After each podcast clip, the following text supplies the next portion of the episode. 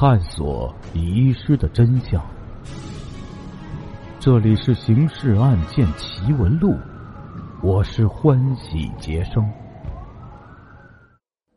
时间：一九五一年，地点：安东市。案件进程：寿书之受命而去，跟小乔、梅大同、韩正昌三人一番商量后，决定。兵分三路进行侦查。一路是释放钱伦忠，当做诱饵；另一路是由社会部公安厅一起对全市范围内的旅馆等场所进行盘查；第三路就是直接到战勤仓库去进行侦查，看能否有所发现。接下来继续为您解密《刑事案件奇闻录》。第二十七号档案：人犯猝死的背后阴谋。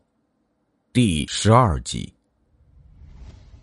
寿书之当即向领导提出请求：一是社会部方面增派六名侦查员；二是由领导出面跟省公安厅联系，协调两家联合实施第二路侦查。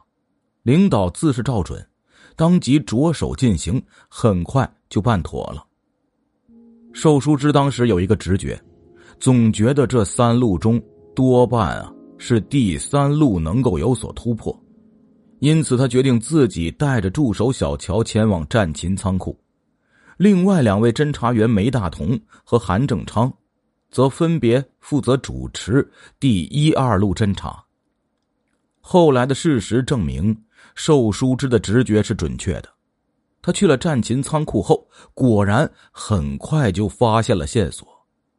战勤两字很容易使人跟军方联系起来，但是这里所说的战勤仓库却跟军方无关，而是属于民政部门的。抗美援朝开始后，全国各地纷纷向志愿军捐款捐物，其中的捐款都根据。朝鲜前线的需要购置了军需物资，连同捐献的军需物资源源不断的运往朝鲜。战争时期交通当然很不畅通，再说美军的飞机其实飞遍全朝鲜，到处都能扔炸弹呢，所以这些军需物资不可能运往朝鲜储存。这样呢，和朝鲜比邻的中国辽东省。以及和朝鲜的新义州仅为隔江之距的安东市，就是理想的军需物资储存地。由于这些物资都是民政部门管的，所以当时辽东省民政部专门成立了战勤科，其主要职能之一就是管理和调运这些军需物资。在当时，战勤仓库的重要性等同于部队的军需库啊，因此。从设置仓库开始，军方就实施了军事管理。战勤仓库的周围日夜有武装军人站岗放哨，隔着老远就可以看见竖立着大大的告示牌，上面写着“军事管理区域，禁止入内”。寿书之还是第一次到战勤仓库来，尽管他出示了省社会部的证件和公函。还是被岗哨拦下了，直到里面负责保卫工作的一位姓沈的同志跟他通了电话，又对岗哨说允许他入内，这才被放行。寿书之于是就想，迪特要想对这里实施爆炸破坏活动，那看来只有通过内部人员来进行了呀。那位姓沈的同志看模样跟寿书之差不多年岁，但寿书之。还是称呼他老沈。他向老沈介绍了案情，说明了来意。老沈说，省社会部方面已经跟民政厅以及军方都说了此事，事先我们也接到了你们的防范通报，也做了安排。现在寿同志亲临督导，那真是太好了。寿同志是搞保卫工作的行家里手，你一来我们就放心了。两人如此这般说过一通之后，老沈就问寿书之：“是不是先去查看一下战勤仓库的库房？”寿书之说：“不必查看了，这里不是现场。我需要跟你沟通的是你们的内部人员情况，以及你们在接到省社会部的防范通报之后是如何安排内部防范措施的。”老沈于是就说了说情况。战勤仓库之前就非常注意安全保卫工作，可以说是将此作为头等大事来抓的。所有工作人员都是经过政审后方才批准的。他又介绍了一系列安全保卫方面的制度规定，其中一条是实行通行证制度，每周调换一次。接到省社会部的防范通报后，又改为三天调换一次。另外，那个被迪特作为发展对象的方大化的连金，已经在接到省社会部的通报后，调离战勤仓库回民政厅工作了。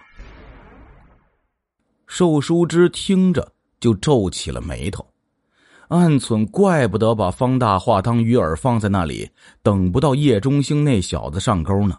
原来他那连金已经调离战秦仓库了，他对这种防范方式不以为然。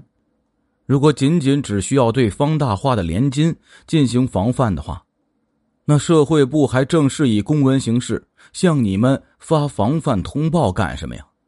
直接跟你们领导说一声，此人调离战秦仓库不就得了？问题是，此刻面对的敌特分子是属于那种。无孔不入的高手，桃树上不长果子，他们就会到李树底下去。你们得在内部进行摸排啊！当然，寿书之想是这么想的，但话却不能这样说，否则只怕就伤了和气，于工作不利。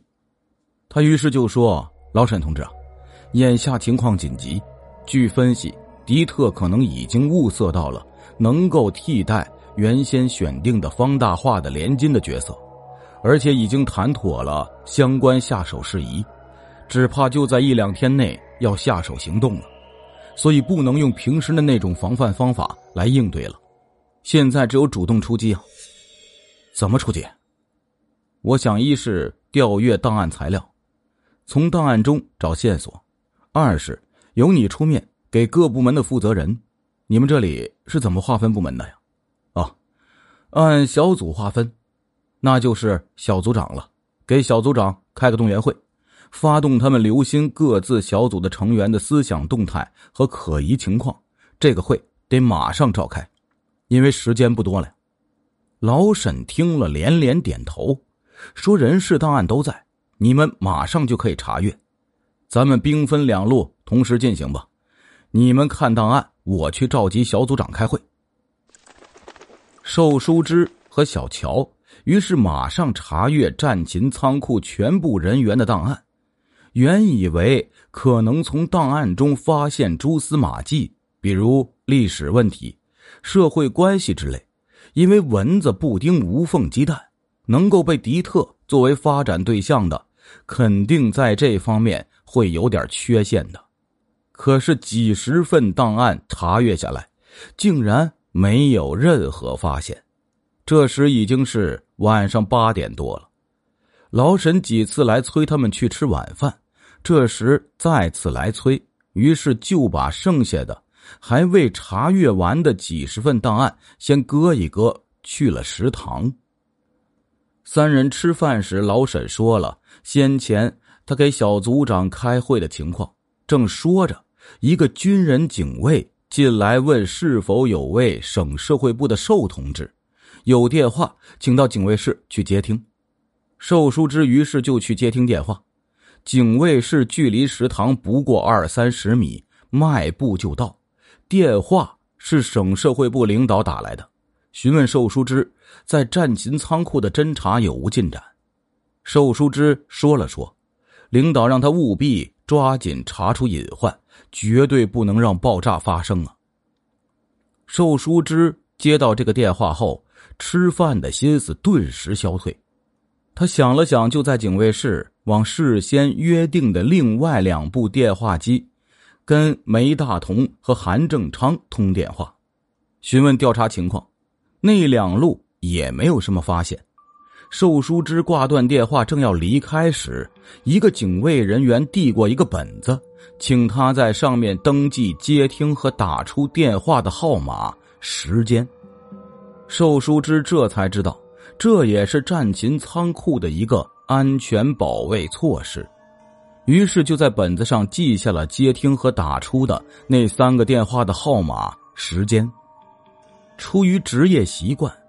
他顺便看了看，在他记录之前的那几个登记内容，不料这一看，竟然就有了发现。